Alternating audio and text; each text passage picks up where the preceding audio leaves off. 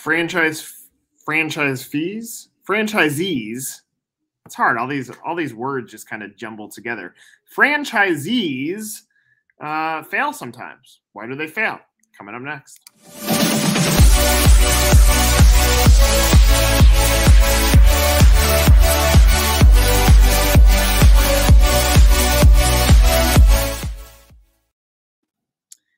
In franchising or franchising, I'm, I'm mixing up the words. Maybe I'm hungry.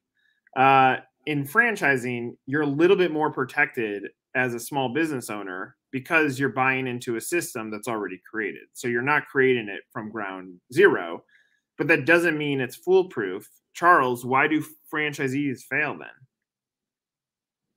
Well, this is good for franchisors and franchisees watching. I think the biggest, and this gets to qualification, the improper capital. So they're undercapitalized. Second, training. I think those are the two biggest factors. And then I guess long term support. So, okay, so let's take those two areas. In, in my opinion, and we, not, not by not by uh, by wish, but I, I review plenty of FDDs. Uh, and one of the things that I point out is that it, it it always seems the operating capital and the grand opening capital is low. Like it's a constant. I look at those two numbers and I'm like, all right, so I've just quit my job. I've bought into this business. Don't you increase the operating capital? And they're like, well, that increases my investment. I'm like, sure, but wouldn't you rather have a successful franchise owner than someone who's not properly capitalized? And that's just one category. If you go backwards before you even get to operating capital, I think I think the pressures to sell franchises sometimes push a franchisor to say yes to someone who probably has no not, not the right means to open up that brand. Is that is that accurate? Yeah, um, it's accurate. So let's dissect one part of the capital story, which is initial marketing, right? That first six, 12 months of marketing. The the emerging brands, if they run into a franchisee issue, it's usually, hey, my phone is not ringing, ringing right? The clients aren't coming in. That's your fault, franchisor. Franchisor is like, you need to market. I don't have the money to market. So it becomes a very circular type issue. They're not doing well. They don't have the capital to invest. It snowballs. I, I think that's the biggest issue for the emerging franchisors. And then I would challenge to do a deep dive into item six of the FDD. The standard is you need to spend 2% of your marketing on local marketing. But it shouldn't be that way, right? If I'm a startup franchisee, I should be spending a certain dollar amount on my marketing during that first 12 months when I'm I'm seeding this business. And so I'm not saying the FDD is wrong, but I'm saying the mindset and thought process behind it's wrong because a franchisor should be saying you need to sign up with X, Y, and Z programs these mailers, this digital, it's going to cost you this amount of money every month during the first 12 months. And I don't see that a lot. Yeah, I mean, so so when I'm hearing you or when I'm listening to you talk, I'm also thinking about, uh, you know, when when when if, if I start my own business, you're scrappy and you have flexibility to be scrappy. When you buy a franchise, like from a baseline, there's not a lot of scrappiness because you don't get to dictate what sign you're putting up. You don't get to dictate the process. You don't get to dictate what food you're putting on the menu.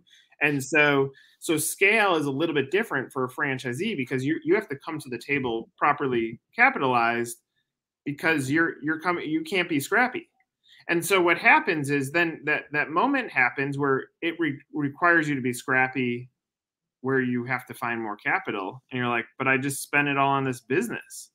And but I, I don't think it's that when it comes to the marketing or the two percent. I think it's it's that franchisors don't know how to spend two percent either. Right. So yep. there's no there's no blue there's no uh, blueprint. So you're you're like go spend money on marketing. And they're like where and how and what is my expectation? We are we are working with a brand in real time right now that we can't connect their Google ads to attribution of conversions of customers because they have a they have a crappy vendor that is not connecting the dots And I'm looking at this, I'm like, so how do you answer to your franchisees? Uh, what's the return on investment? And they can't. And so I use that example and say, I think a lot of franchisors haven't engineered a good marketing system. Therefore, when you're asking for 2%, they're like, you know, why would I do it? You're not telling me what to do or what to do it differently. And above that, you're not giving me the confidence at that at that injunction to to have success in in marketing. So I, I go I still go backwards. I, I go all the way back to the point of qualifying that candidate and what is the pressure that's put on franchise sales teams to sell franchises? Are you developing a franchise or are you selling franchises? And if you're developing, now you're putting a little bit more restriction on who you're saying yes to with the hope that they're able to scale their business and actually drive a greater return in royalty back to your company. But if you go all the way back to why franchisees fail, I think part of it is is is right there at the beginning stage of the franchisor saying yes, and it's also the the job interview syndrome that franchisees will tell you what you want to hear. Oh yeah, I will absolutely go shake hands and kiss babies. I will spend money on marketing. They'll tell you everything that they want because they also know that they're being interviewed for whether they get into the system. So it's almost set up to to have issues or turbulence based on that. Yeah, I, Nick, this is the most important factor. What we're talking about now, it is the biggest reason franchisees fail. And like you've said, maybe half the time it's the franchisee because you want to sell a franchise, not develop a franchise outlet. The other half is is franchisors are probably not doing half as much as they should be in developing that 12 month launch period of marketing, guiding the franchisees along the way. That's that that has to be the biggest factor and that is the biggest frustration of any franchisee. Good qualified franchisees that don't know what to do with it. And and I will say to all the franchise developers out there, most of them are doing a disservice to the startup franchisors because they treat this as an aside. They treat it as something. I've read operations manuals from franchise development companies that I would love to mention the name right now, where part of the marketing advice is handing out business cards.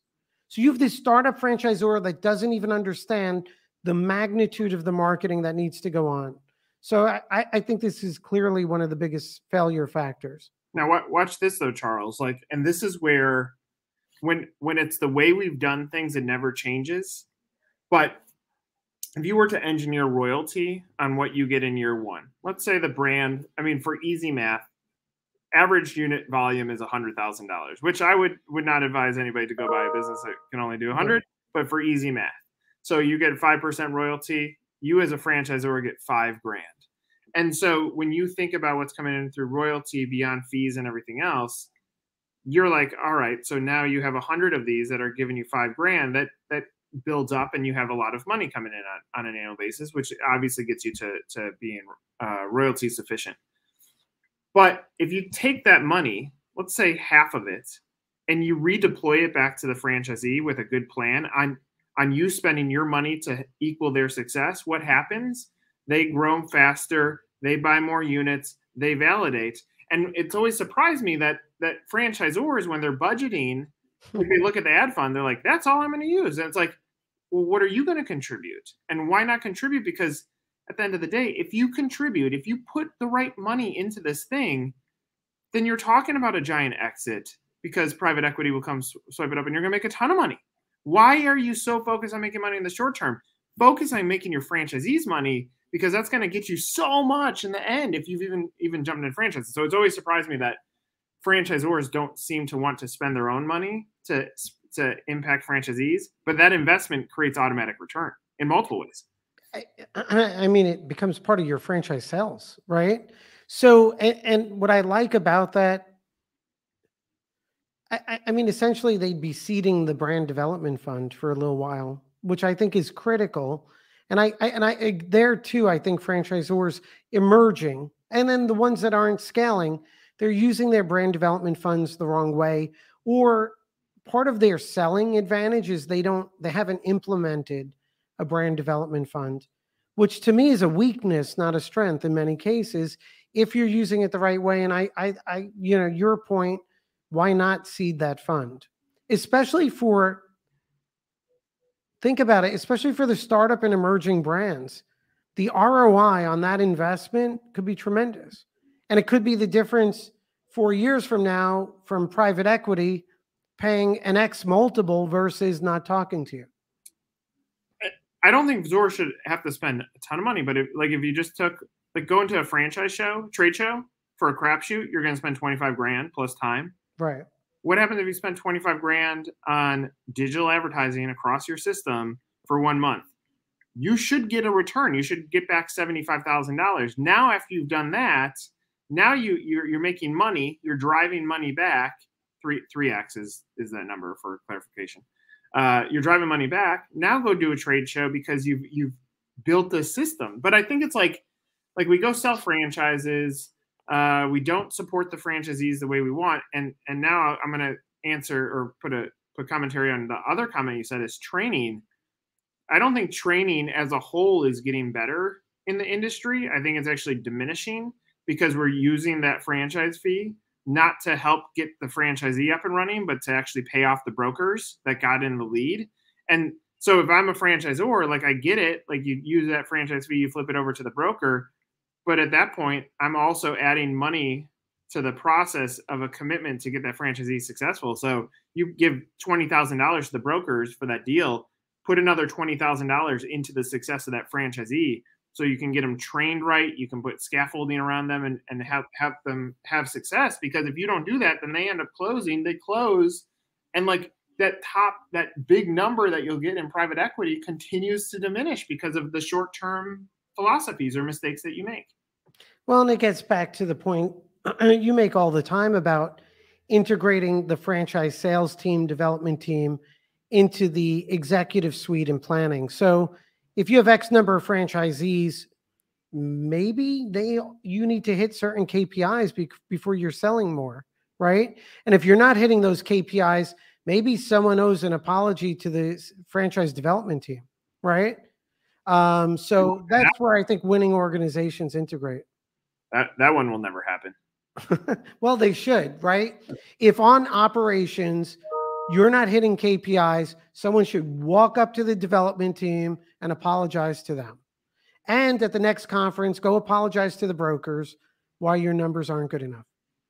Yeah, because and like and this is where this is this is going to be a positive statement for the broker community. When you start taking ownership that you know uh, your integrity, you you help this person find this brand, and you take it personally, how that brand treats your person that you walked into that company, like it cha- it changes things because the zors all want you selling them more deals, and when you say, "Look, I will get you more deals if you show me success on that franchise franchisee. I want them to be successful, um, and I think that changes things. So, anyway, the the topic of this is why franchisees fail. It seems like it is on both sides. It's it's a franchisee not putting in the right capital, time, money, energy into their business. And it's the zor not training putting the scaffolding and, and setting them up for success. That's why it gets them to to failure, which I, like I, I, keep going back to this the the whole theme of backcasting. Mm-hmm. Like, why don't you before you buy a franchise, go to a place where you failed, like you bought in, you failed. What would you have done differently? Franchisor, same thing. Go think you're signing up franchisee tomorrow and they fail. They fail in two years from now, close their doors, out of business. What would you have done differently? And just that insight should give you a few nuggets that maybe maybe you do differently today to prevent that from happening next time. Yeah, and I think you, you've given a great budgeting tool, which is let's add another budget item of what if we infuse capital into supercharging our franchise our, our franchise uh, marketing for our franchisees to consumers. Yeah some some brands definitely do it. I mean, that's that's part of their support model and what they what they give them. Um, and look, they and most brands do. Whether like let's say they hire a PR agency and split the the fees half ad fund, half corporate.